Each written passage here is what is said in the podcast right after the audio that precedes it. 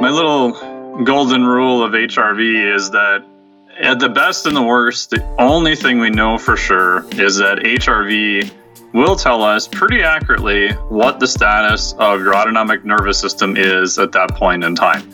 So, I mean, you know, we'll get into how you measure it, but assuming you do the measurement correctly, um, it'll tell you the status of your autonomic nervous system at that point. So, to me, that's super useful.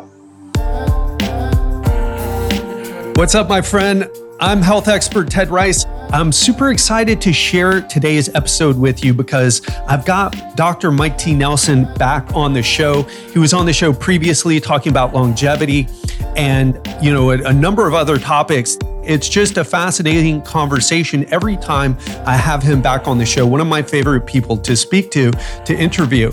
By the way, if this is your first time listening to the show, uh, Legendary Life is all about clearing up health and fitness confusion by breaking down science based information on how to lose fat, prevent disease, and live a longer, healthier life. So, if that's what you're interested in, then you're in the right place. Okay, so let's hop into the episode. Dr. Mike T. Nelson, thanks for coming back on the show, man. Yeah, thank you so much for having me. Greatly appreciate it. I must not have hosed up too bad the times before because I'm back on. Only a little bit. Host, only a little bit. Ho- okay. You only host. Magic of editing. Moderately host. You're my one of my favorite people to talk to because you have such a multifaceted background when it comes to health and fitness. And the, one of the reasons why I'm excited to talk to you today is to dive into something called heart rate variability. Had a few, I mean, most of my clients use something that track heart rate variability. There's a lot of it's it's a bit of a you know who who are we listening to when it comes to heart rate variability? Who what's important what isn't? Is it good for strength training? Is it just good for cardio?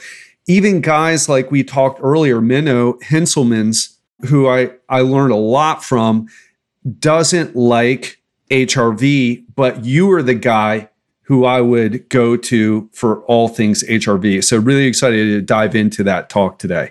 So, let's talk about can you can we lay some ground rules here and, and not ground rules, but uh, so lay a foundation of understanding rather of like what HRV is and how is it different from resting heart rate and why should we care yeah about it? No, definitely. So I think doing heart rate, we can get some pretty cool data, right? So if you're at rest, we can get your resting heart rate, and that gives us, you know, some pretty good data. It's kind of maybe a, a rough marker for, you know, the status of how much cardiovascular training you've done. It's not a perfect metric, but you know, if your resting heart rate seated is 41 compared to 71, pretty easy to say the person, the guy or gal who's at 41 probably is in a little bit better aerobic shape, probably has a higher VO2 max. Um, if we go the next level down and not just look at the average, but we look at some fancy math called fine scale variability, which I'll explain what that is. Instead of taking an average, we're going to look to see from one beat to the next beat how much difference is there, like little tiny difference. So if you're sitting at rest and you're resting heart rate, and we've got really accurate tracking on you, and the first beat is 45.3. The next beat is probably 46.4, and then 44.7, 45.7. You'll see it kind of oscillates a little bit around maybe an average of 45. So when we do a heart rate variability analysis, it's those little tiny changes that move kind of above and below the average. That's actually what we're looking at. So one beat to the next beat makes a difference.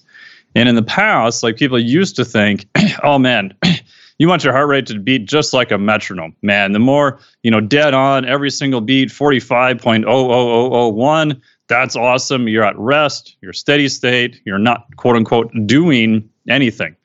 And now we know that that's that's pretty false.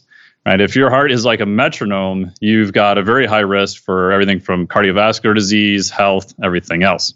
Um, and this has been kind of known for quite a while you can go all the way back to like the Greek physician uh, Galen. You can look at some of the Chinese stuff. Uh, the Chinese used to have a phrase that said if his heart beats like a metronome, his time to live is very limited. Right. So they didn't really have a way of measuring it, but they could listen to it And over time, with practice, they could just kind of analytically go, eh, some variability, not much variability. So it wasn't until we got better measurement systems that we could actually start to quantify what is that amount of variability. So we can assign math to it. And that kind of came from the Russian cosmonaut system. So if you go back in the 60s, early 70s, they're starting to shoot humans into space and they're going, huh, well, what happens when we shoot these humans into space? Like, how do we monitor them to know that they're going to be in a good state of health or not? And the big limitation with that was, you know, some technology, but it was actually the transmission of the data. Right? They used super old radio link, and they were very, very limited on the amount of data that they could transmit. And even just bytes of data took quite a while. So what they figured out was if they could measure heart rate variability on, let's say, whatever space uh, vehicle they were in, spacecraft, and they could send that raw data, which was literally just one line of code with maybe four bytes of data and then the next line. So what they were doing was they're measuring this distance from one R wave to the next. So how much this one heartbeat was, this next heartbeat, and the next heartbeat. They would transmit that data back, so very, very small amount of data, and they would run the math, you know, back over in Russia at that time, and they would do the analysis and then be like, "Oh wow, they're doing pretty good. Their heart rate variability, they've got some of this fine scale variability. Therefore, they're not as stressed as we thought, so they're doing pretty good." So that's kind of where it came from in terms of being classified actually as a system. And so, what you're trying to measure is that's a pretty good darn proxy for your status of your autonomic nervous system. So your autonomic nervous system, as most people probably already know, has two main branches, the parasympathetic branch and the sympathetic branch. So the parasympathetic branch is like pushing down the brake on your car. If I push harder down on the brake, the car is going to slow down. So paradoxically, I increase something called vagal tone. I increase this parasympathetic side, like stepping on the brake harder on the car, your heart rate is actually going to slow down faster. On the sympathetic side, you've got more of the stress mechanism, just like the gas pedal on your car. I hit the gas pedal harder, I'm going to stress the engine a little bit more, but the car in general is going to go a little bit faster. So, sympathetic is more the stress side, uh, fight or flight response. Parasympathetic is more the kind of generally billed as the rest and recovery side. And so, by looking at these two branches of the autonomic nervous system, when we run a heart rate variability analysis, it tells us, okay, what is the status of this autonomic nervous system? Like in English, like how much stress are you really seeing at that point? And there's a bunch of other nuances to it, but it's given us a status of the stress level at the level of the autonomic nervous system. Right. Thanks for the the background history on that. I knew it had to do with Russian cosmonauts, but didn't know the exact story about why they used that in addition to being a good measure of autonomic stress, like you mentioned, but it was as easy to send the, the numbers after crunching the, the numbers. Cool. And then, and thanks for explaining the autonomic nervous system because some people have been listening to the show for a while and probably have heard you a few times. And then there's people who are like, autonomic what a system, right? I thought there was a brain and a spinal cord and that was it central nervous system? What? Right. So so this is everyone knows everyone has experienced both.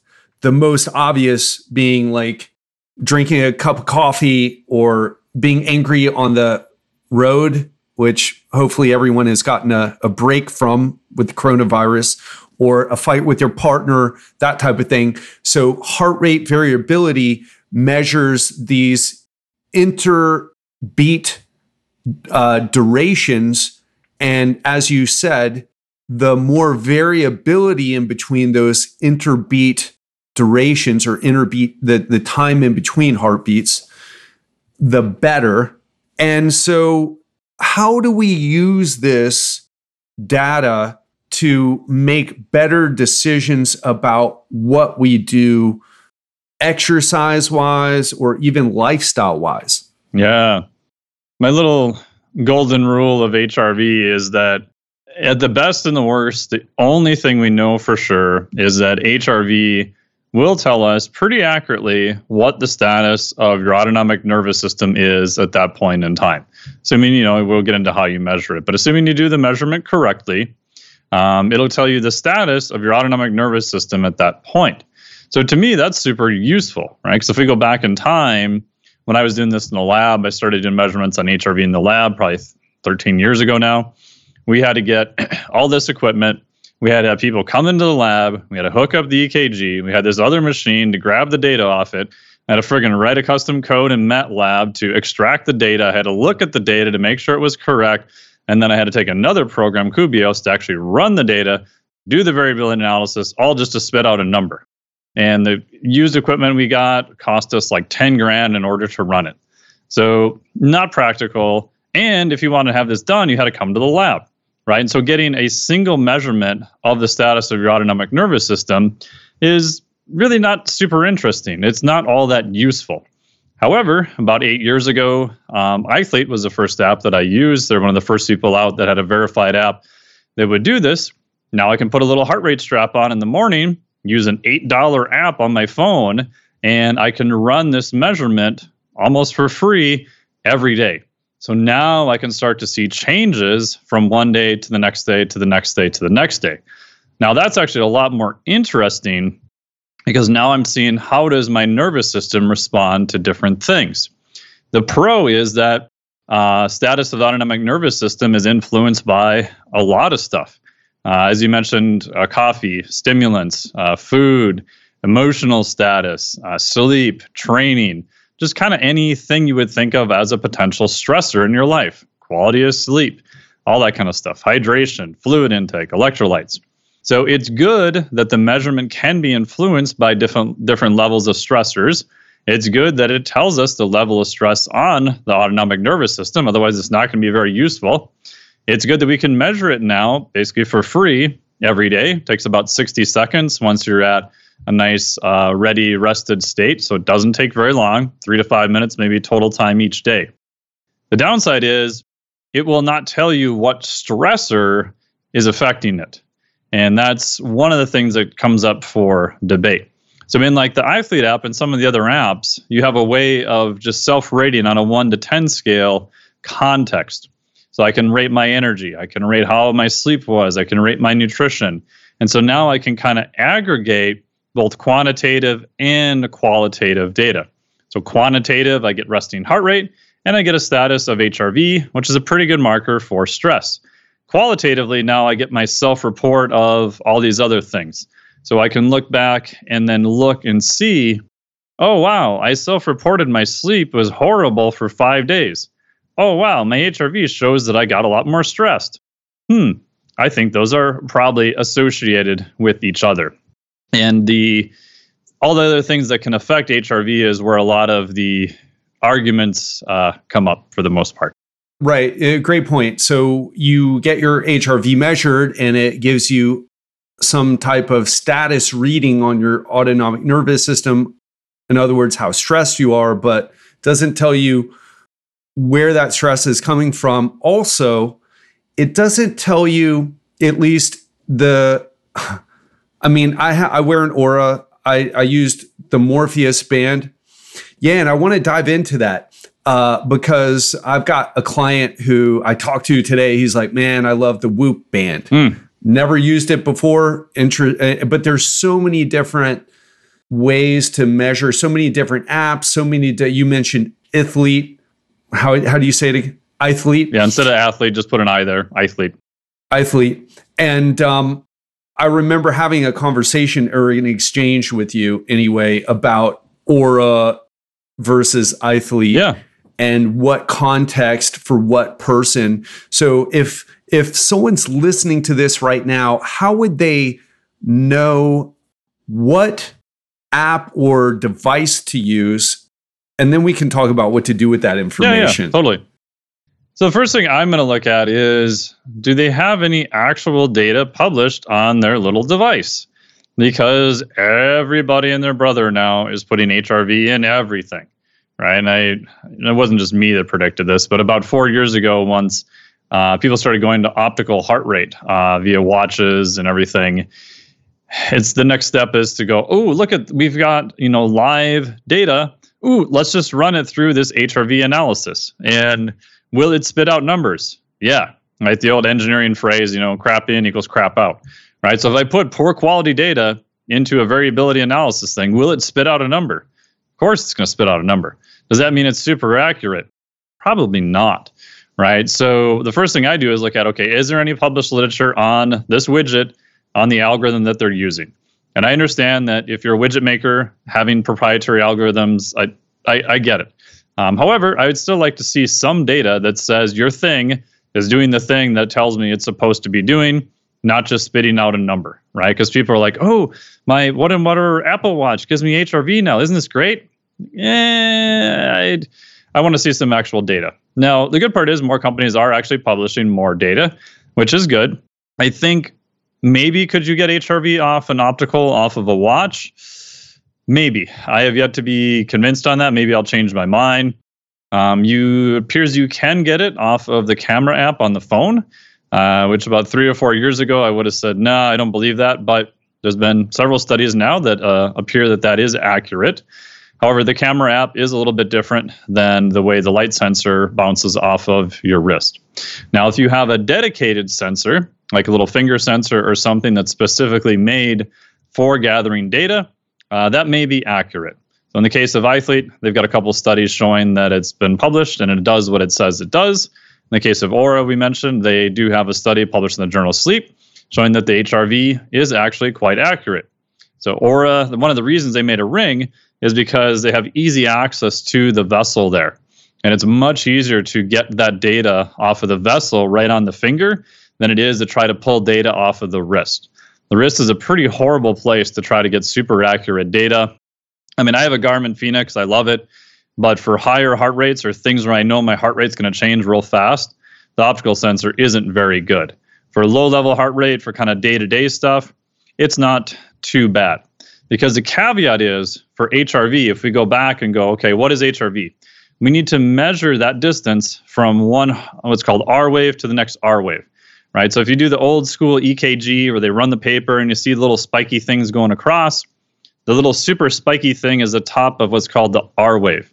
That's when the depolarization, the electrical signal goes through the ventricle, the bottom chamber, and you get that nice sharp wave.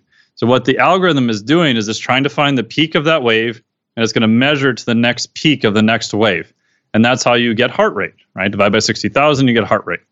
Um, when we do HRV, we have that number in milliseconds, and then we do our fancy math variability analysis. The caveat is you have to make sure that you're picking off that top of that peaky R wave exactly when it happens within a few milliseconds because you're doing a fine scale variability. You're literally looking for millisecond changes. So if you can't pick that thing off very accurately, you're just going to get lost in a bunch of noise. So uh, Oura appears to do it quite accurately. They can actually map the whole waveform out. That's how they get respiration rate from it and a whole bunch of other stuff. Um, iThlete appears to do it uh, quite accurately. Most chest strap devices are pretty good quality, right? So Polar was one of the original people to do that. That's pretty good EKG quality, so it's relatively easy to get the signal from there. So my bias currently, and again, there's some other devices that are still good. Um, I primarily use iThlete for people who are more on the athletic side and want to see kind of a difference day to day. Because now we also have to talk about there's different ways of collecting the data.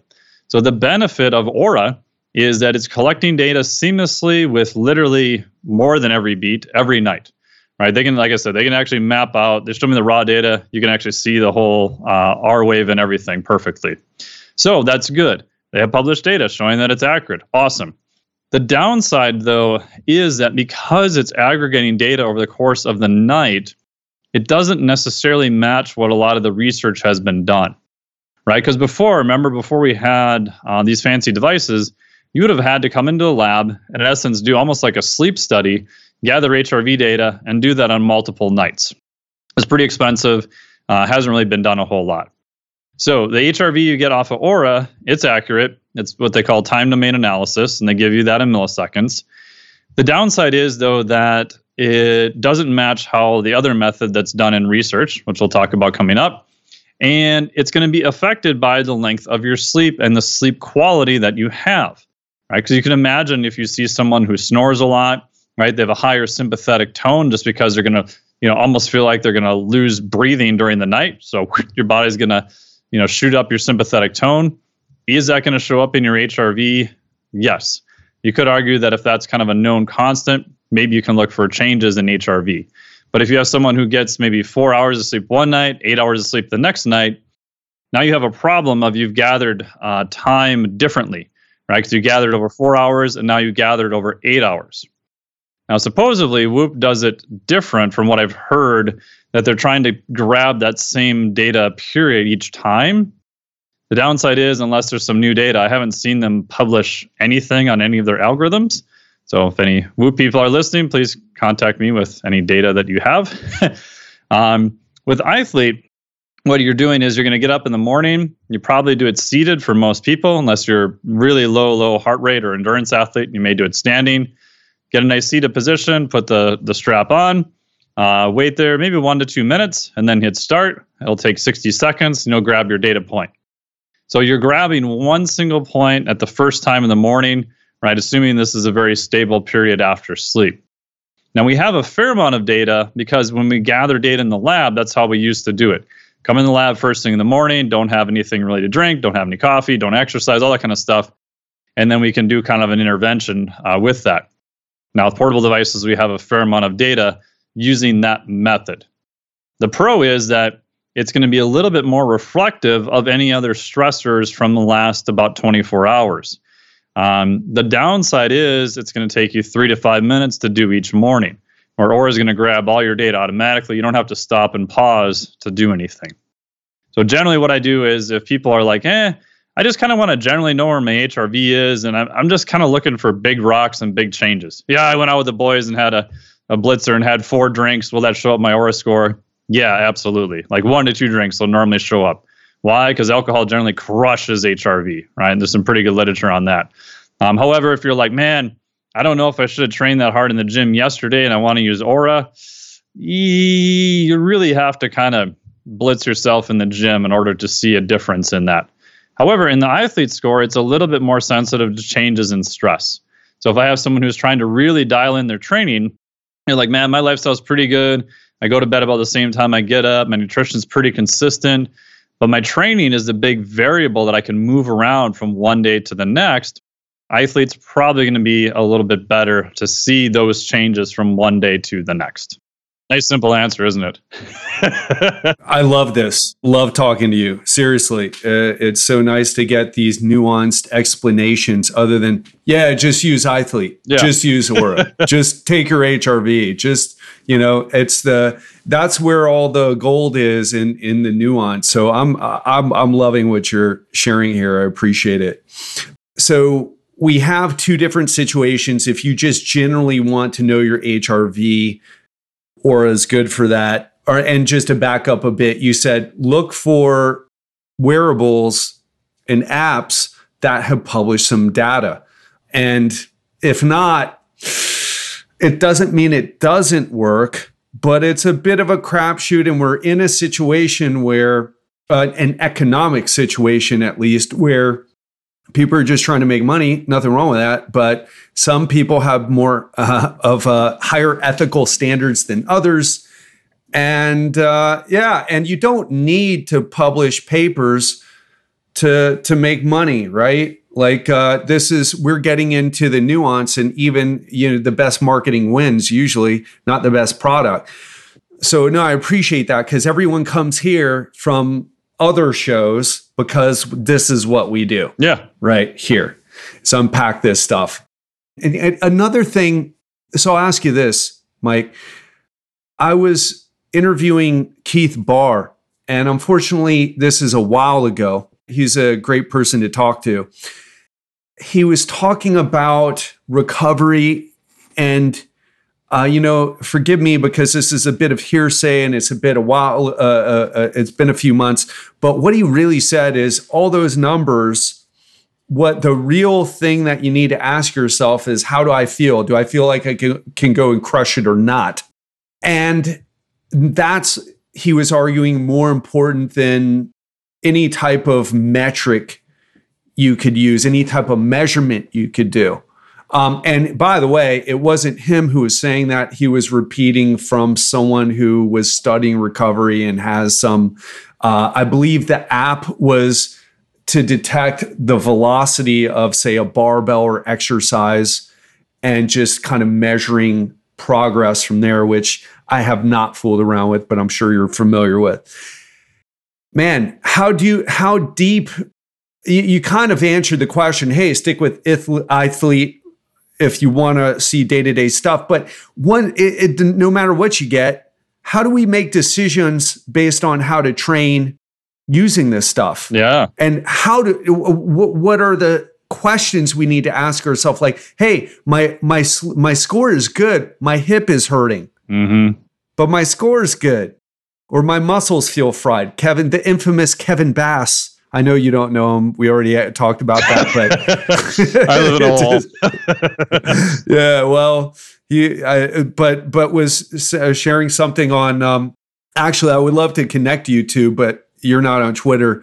But uh, he was asking about HRV. I was like, well, you got it. There's only one person that I trust when it comes to to ask about this stuff, and that was you, uh, Mike. But he was saying his his scores were good, but his in uh, his his legs felt a bit fried. His leg muscles felt a bit, bit fried. So, can you unpack that for us? I know I threw a lot at you, but I know you can handle it. Yeah. So, so a couple of things. So we'll kind of go all over the board here. Um, yeah. So Keith Baar's got a lot of great stuff, uh, especially on at collagen, uh, engineered ligaments, super awesome stuff. Yeah. So I would say that the answer to high level depends, and then at the end, I'll tell you what I actually do to figure out how what is useful or not. Um, if we look at the literature, and we look at uh, overreaching versus overtraining syndrome, right? So some people say, "Oh, overtraining doesn't exist." Yes, it exists. Uh, it's called overtraining syndrome or OTS. Will most people ever get a real, true overtraining syndrome? Probably not. I mean, if you're training an hour a day in the gym, even if you're busting your ass, unless your outside life is just an, an absolute freaking debacle and you're sleeping four hours a night and living on eight cups of coffee for months on end, you're probably not going to get overtraining syndrome. However, if you're a high level Olympic athlete, especially you're pushing a lot of volume, is it a possibility? Yes. Is it even rare then? Yes. Uh, if you do actually get overtraining syndrome, let's say you're an Olympic level athlete, your career is probably done, right? You you're going to literally be laying on your couch, drooling on yourself, because your body at the highest level is very much survival based, right? And so think about what happens. So if we have, let's say, Bob who's training harder, and he keeps going to the gym. Ah, you know, at first he doesn't feel very good. He starts getting kind of weird, sort of niggly injuries, and he's like, "Ah, I'm going to power through it because I heard overtraining syndrome isn't a thing." And as he keeps going, if we monitored his performance his performance will actually start to go down. Now, how many people actually monitor their performance in the gym? Not a lot. Right? We could put fancy devices on it. We could look at velocity based training, VBT, uh, which is a pretty good way to detect changes. Long story short, if Bob just keeps going after it every single day and his outside life is a disaster and he's training multiple hours a day, at some point his brain goes, Hey, this isn't good. You're actually destroying us. We're not recovering we are not going to last doing this. So we're going to start cutting your performance. We're going to start making you feel like poo. You're not going to sleep well. You're going to start having all of these issues. Bob's like, no, screw this. I'm just going to drink more coffee and I'm going to train. It's going to be great. At some point, you're literally going to get the string pulled out of your back. You're actually going to go from something of very sympathetic, right? So, very much on the stress side of the spectrum, uh, to literally in a short period of time, massively parasympathetic or what's called being parasympathetically overreached. Because your brain goes, I'm going to make you feel so bad and cut your performance so hard, you're not going to be able to do anything. So if that happens and you get to a true state of overtraining syndrome, it's going to be months to possibly years to recover back to an elite level. Now, most people will never get to that point, but it does exist. So that's a way far end extreme. However, you could reach something which is called overreaching. So if you use Dr. Bill Kraemer's definition, what is overreaching or someone who has purposely been overreached. If you take two weeks off of training and then you're able to recover back to normal, in hindsight, you're probably overreached. Now, the hard part is well, how do we predict when this is going to happen? that's really, really messy. The best indicators we have so far are willingness to train is definitely up there, right? So uh, Andy Fry uh, did these great studies in the 90s where he had people come in and do Olympic weightlifting to like the 90th percentile, their one rep max. I think every day for was like two weeks, I think. And what you found was after a while, they started missing lifts, right? Velocity started going down, and their willingness to train just started tanking. Like, bro, I don't want to be here. This sucks. I don't want to come here. They feel tired. They feel lethargic. So those things do happen. So is there some truth to willingness to train and feeling like you want to crush in the gym kind of goes away? Yes. Now, the caveat to the other side of that is can you train through some of that to some degree? Actually, you can. Um, and that's where it gets super confusing, especially if you're a higher level athlete or you're just a little bit more trained. Uh, so what we did in uh, Costa Rica last December, at I got my little shirt on the Bro Research uh, Center, uh, Dr. Tommy Wood, Dr. Ben House, uh, Ryan, myself, some other guys, uh, Eric Helms was there too.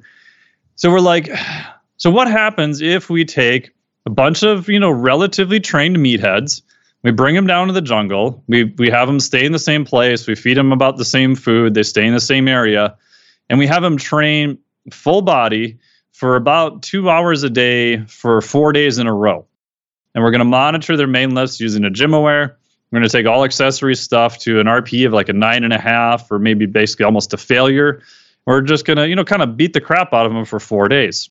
Now again, uh, this is anecdotal because this hasn't officially been published yet, but one of the things that kind of looks like a trend, and again, I can't say too much until the data is actually published, is on some of the accessory lifts, people actually did a little bit better on day three and four. But you're like scratching your head going, hey, wait a minute, what is what is that? I mean, you're doing like a cable press down. Like how much motor learning is there to a freaking cable press down? Maybe there's more than we think, right? Because again, it's kind of a little bit of a novel situation because we only had a limited amount of time. Um, so in that situation, people definitely got a little bit better. So I think if you have a high training stress, but it's relatively acute, which who knows what that really means, you can probably buffer some of that stress and be okay. Right. So if you go all the way back and you look at like just old school classic, you know, like a lot of systems the Russians did, you can argue about linear periodization or whatever, but the general trend is okay, let's just add a little more volume Let's add a little more volume. Hey, let's add a little bit more volume. Uh oh, your performance is starting to drop. Oh, screw it. Let's purposely overreach you for like a week, maybe two weeks, and then we'll back off. We'll run a taper and we'll see some super compensation. So, is that a real thing? Yep, that's a real thing. However, that period of time was very short, was very controlled, and it generally was done in higher level athletes. So, the more trained you are, the more you can probably buffer some of that stress. So great. Okay, all that mumbo jumbo stuff like what the hell do I do about this in practice and what the hell does HRV have anything to do with it? If we monitor HRV and we say, okay, training stress is the only thing, right? So we've got a pretty high level athlete, all of his other life is dialed in, everything's good. We don't have to worry about other stressors. The training stress, number one. With those kind of athletes, I will purposely overreach them on purpose and I'm waiting to see that they hate life, they hate me, and their HRV starts to drop. Right? Usually those three things. Because what does that tell me? I've probably started to reach that plateau, and I'm going to mm, maybe push them for another week or so. And then I'm going to cut their volume usually in half or maybe a third. And then they're going to have their little bit of a deload.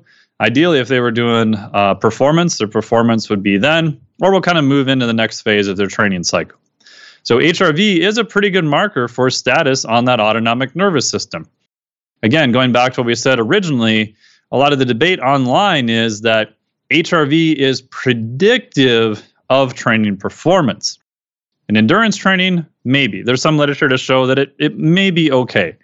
For strength training, for prediction of acute performance, so i.e., oh, my HRV is red today, oh, my gym performance is going to suck, not really right? Because think back to what we do with stress. Like we can buffer some stress for a short period of time, right? Think of like all the traveling and stuff you've done. I can guarantee you've probably gone to the gym on like four hours of sleep, had two cups of coffee, and it went pretty good, right? Granted, you're using caffeine and that type of stuff, but you can't do that every single day, right? If I take my little 2001 Jetta and I redline it to Cub Foods, like I'll get there faster.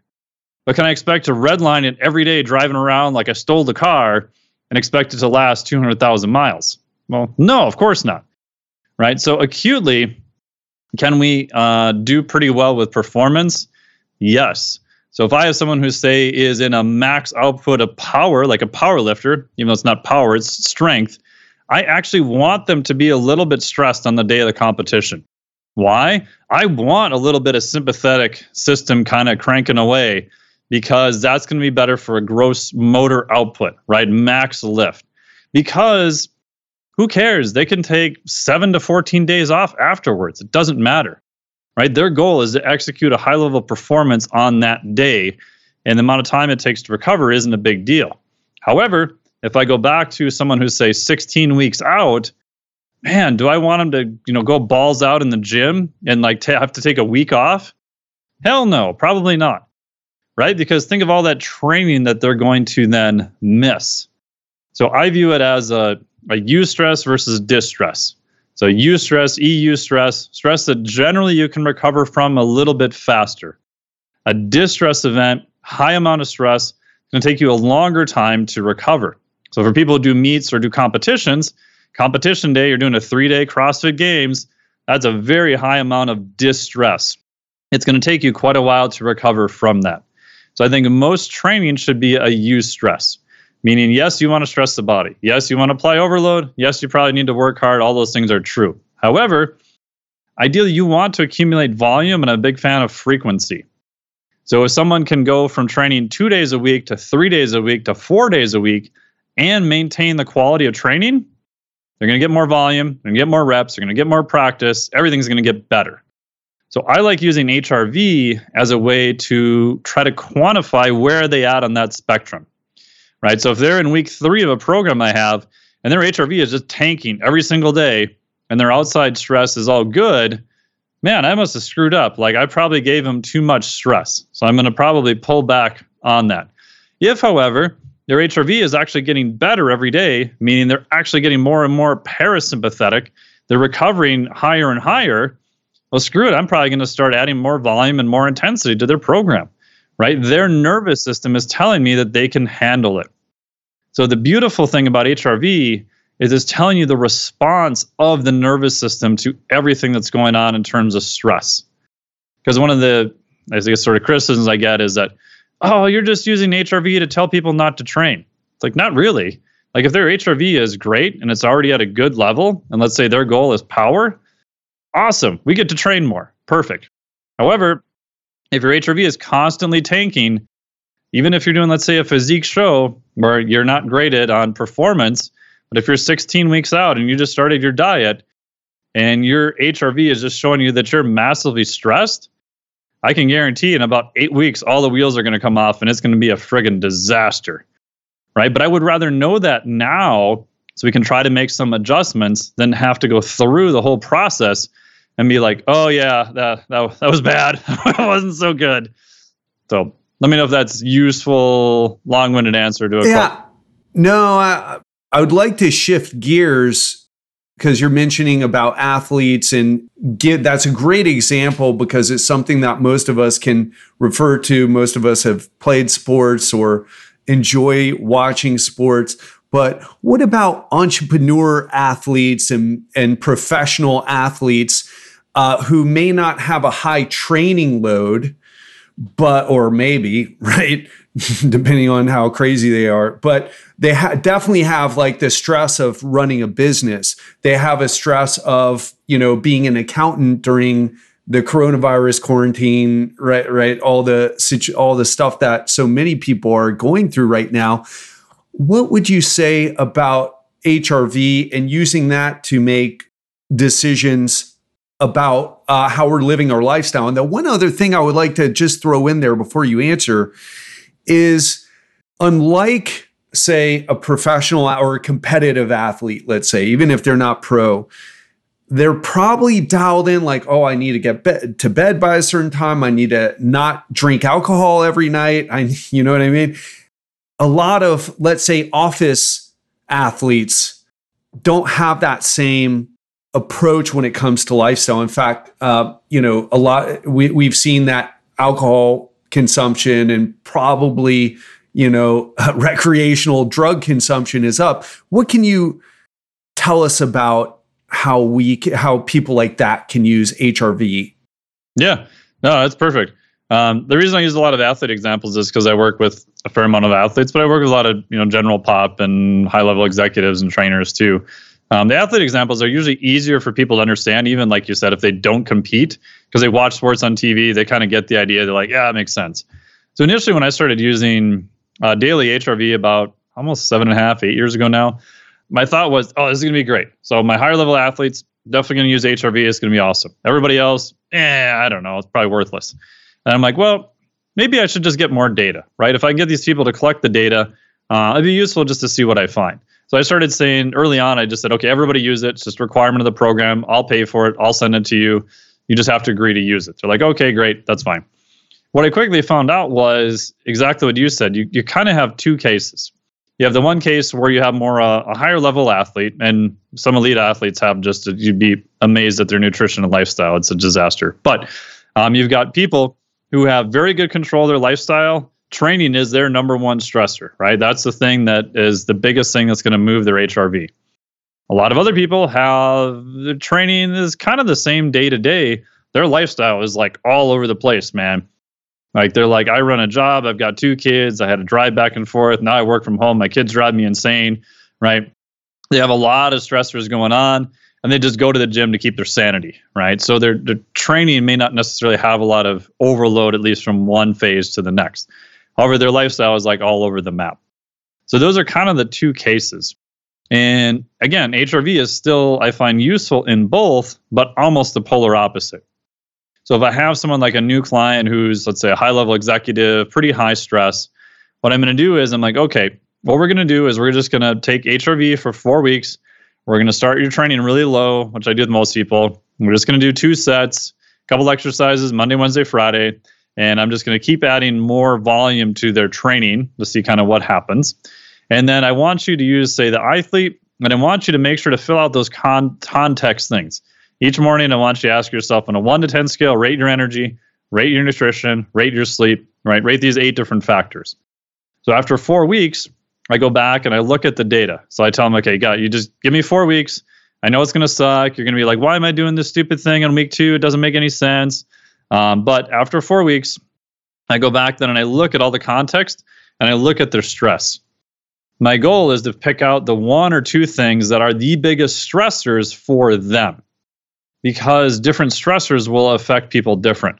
Like I've seen some people who have, by all looking at paper, even pretty high level athletes, their nutrition is a freaking disaster. It's a trash bin fire. You're like, oh my God, this person, if they just fix this, would be so much better.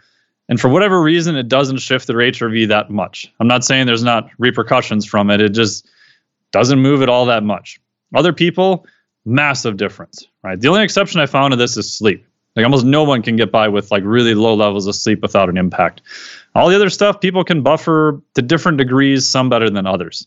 So it allows you to figure out for them what are like their top two stressors that are currently impacting their physiology the most right? Because you could look at it and you could go, man, there's like eight different things I could pick here that you could work on, and they probably would get better, right? But I also think they're paying me or they're paying you a lot of money to figure out, okay, I, I've got an hour a day I can give you to do my stuff that you tell me to do. That's all I can give you. You need to figure out for that hour of the day what are the most impactful things that are going to move the needle for that person, right? So I'll look and I'll be like, wow, um, yeah, definitely sleep and definitely, let's say, nutrition right? And I used to then argue with people and be like, you know, Bob, man, you're sleeping six hours a night, you're drinking like eight cups of coffee a day. What are you doing? And it just never goes well, right? Because sleep is a weird thing. And they're like, oh, you're telling me I want to go to bed earlier. So when I hang out with my wife and kids at night, and you're telling me not to do that and to go to bed, right? Or quit my job or do something drastically. So now I just send them a graph. I'm like, okay, hey, we looked at your stress for four weeks. Uh, here's your stress level. Woo, you're definitely getting stressed. And then here's your self report of sleep, doing the opposite, right? You went from starting out at six hours a night to like four. And I just send them a graph of the two things going the direct opposite. I'm like, hey, what do you think's going on? And like these same people I had discussions with about how they need to sleep more or whatever, come back and go, "Oh my god." So like you're telling me that like my my sleep affects my stress level. I'm like, "Yeah." Like, "Oh, I I never knew this." Like this is a it was like a, the biggest revelation they've ever seen in their life. You know, and I'm and they're like, "Well, what do I do about it?" I'm like, "Oh, I'm so glad you asked." Right? So I'm using data to drive them into the direction I want, but I'm literally trying to make them think it was their idea, right? Because now they're bought in, right? So when they ask me, okay, what do I do to fix this? Oh, wow, I'm glad you asked, right? And then you can do whatever interventions you had. So it allows you then to figure out what is their biggest stressors. And then the nice part is, let's, just pick on sleep. It allows you a way to kind of track to see how they're doing right? Because in theory, if you pick the big thing and they're doing better, sleep is really hard because people have this massive sleep debt. You know, even getting like 20 minutes more sleep a night, a half hour, people don't always feel that much better. But if I can show them that, oh, your HRV is getting a little bit better each day, that's a kind of a positive incentive to say, hey, you know, this ha- is having an impact on you. Like this is actual real data from your body showing you a response, and you are doing good work and you are making a difference, even though you've got such a massive sleep debt that you may not necessarily feel better yet. Right. And so sometimes that's enough to kind of bridge them to keep doing those habits to get to the point where, you know, maybe four, six weeks later, they're like, oh, wow, you know, I, I do actually feel a little bit better now. Right. So it gives you a way of kind of grading the intervention also so that they stay with the habit or they find, you know, hey, I went out with Bob last night and we had two drinks each, and oh my God, my HRV dropped by 15 points. Like I never knew this either. Right. So you're allowing them to kind of discover things that, you know, as a coach, and honesty, you could look at it and tell them what's going on. But it's completely different for them to look and go, wow, this has a huge impact. I never realized that. Than you saying, hey, Bob, you should stop drinking right? I mean, two completely yeah, that doesn't responses. work. Yeah, no, I, I, couldn't help but to laugh a little bit when you were giving that example. Yeah, uh, it's so true. Stop being difficult, people. Actually, it's just, it's fine. Uh, we know what to do now, right? But uh, right, that's fascinating stuff. And it kind of the question that comes up for me after hearing that is um, and really the answer i think is to hire someone like you especially if you're if you're listening to this right now and you're like yeah what mike is saying there that makes a lot of sense. And uh, let me try to figure out on my own. Hey go for it. But you know and for most people probably uh, that's what they'll try to do. But if you're if you're someone who is interested in coaching and you want to work with someone who can help you dial in this area better, I mean, just just do it. Just uh, reach out to Mike. Well, well, uh, where can they go and reach out to you, Mike? Yeah, probably the best place is just the the main website is miketnelson.com. Uh, if they're interested in training, they go to miketnelson.com forward slash training. Uh, there'll be a little thing on the miketnelson.com site to get on the newsletter. So that's probably the best place for most of the information. And there'll be a contact form and stuff there too. They can get a hold of me. So here's what I would recommend go to miketnelson.com, sign up for his newsletter because Mike shares some great information. Unsubscribe from Gen Beanfield's uh, email newsletter. Stop puffing on molecular hydrogen or whatever the freak the, the, the latest biohack is. It's like it's molecular. It's like yeah, well, it's all, it's all molecules, but whatever. Yeah. Anyway, chemicals. but uh, chemicals. But anyway, yeah. Um, it, it, go there, sign up if it reson if you resonated with what Mike shared today, and go from there. And and if you're a person who you know that you need some coaching in this area, just just pull the trigger, hop on a call with Mike. Mike, now cut me that check that you said yeah, I if I plugged you hard. man. I, no, but I know, right? Seriously though, if if you're struggling with this stuff, get it handled. In fact, uh, uh, when I was thinking, when you were talking, I'm like, man, I need to work with Mike, and I know you and I have already talked yeah, about talked it. about it. But let's do this. let's wrap this up because I know you have more time, but I want to ask you some questions um, personally. And so I'm going to be selfish about it. But again, if you listen to this today, want to learn more about Mike, miketnelson.com. Sign up for the newsletter, read this stuff, apply it.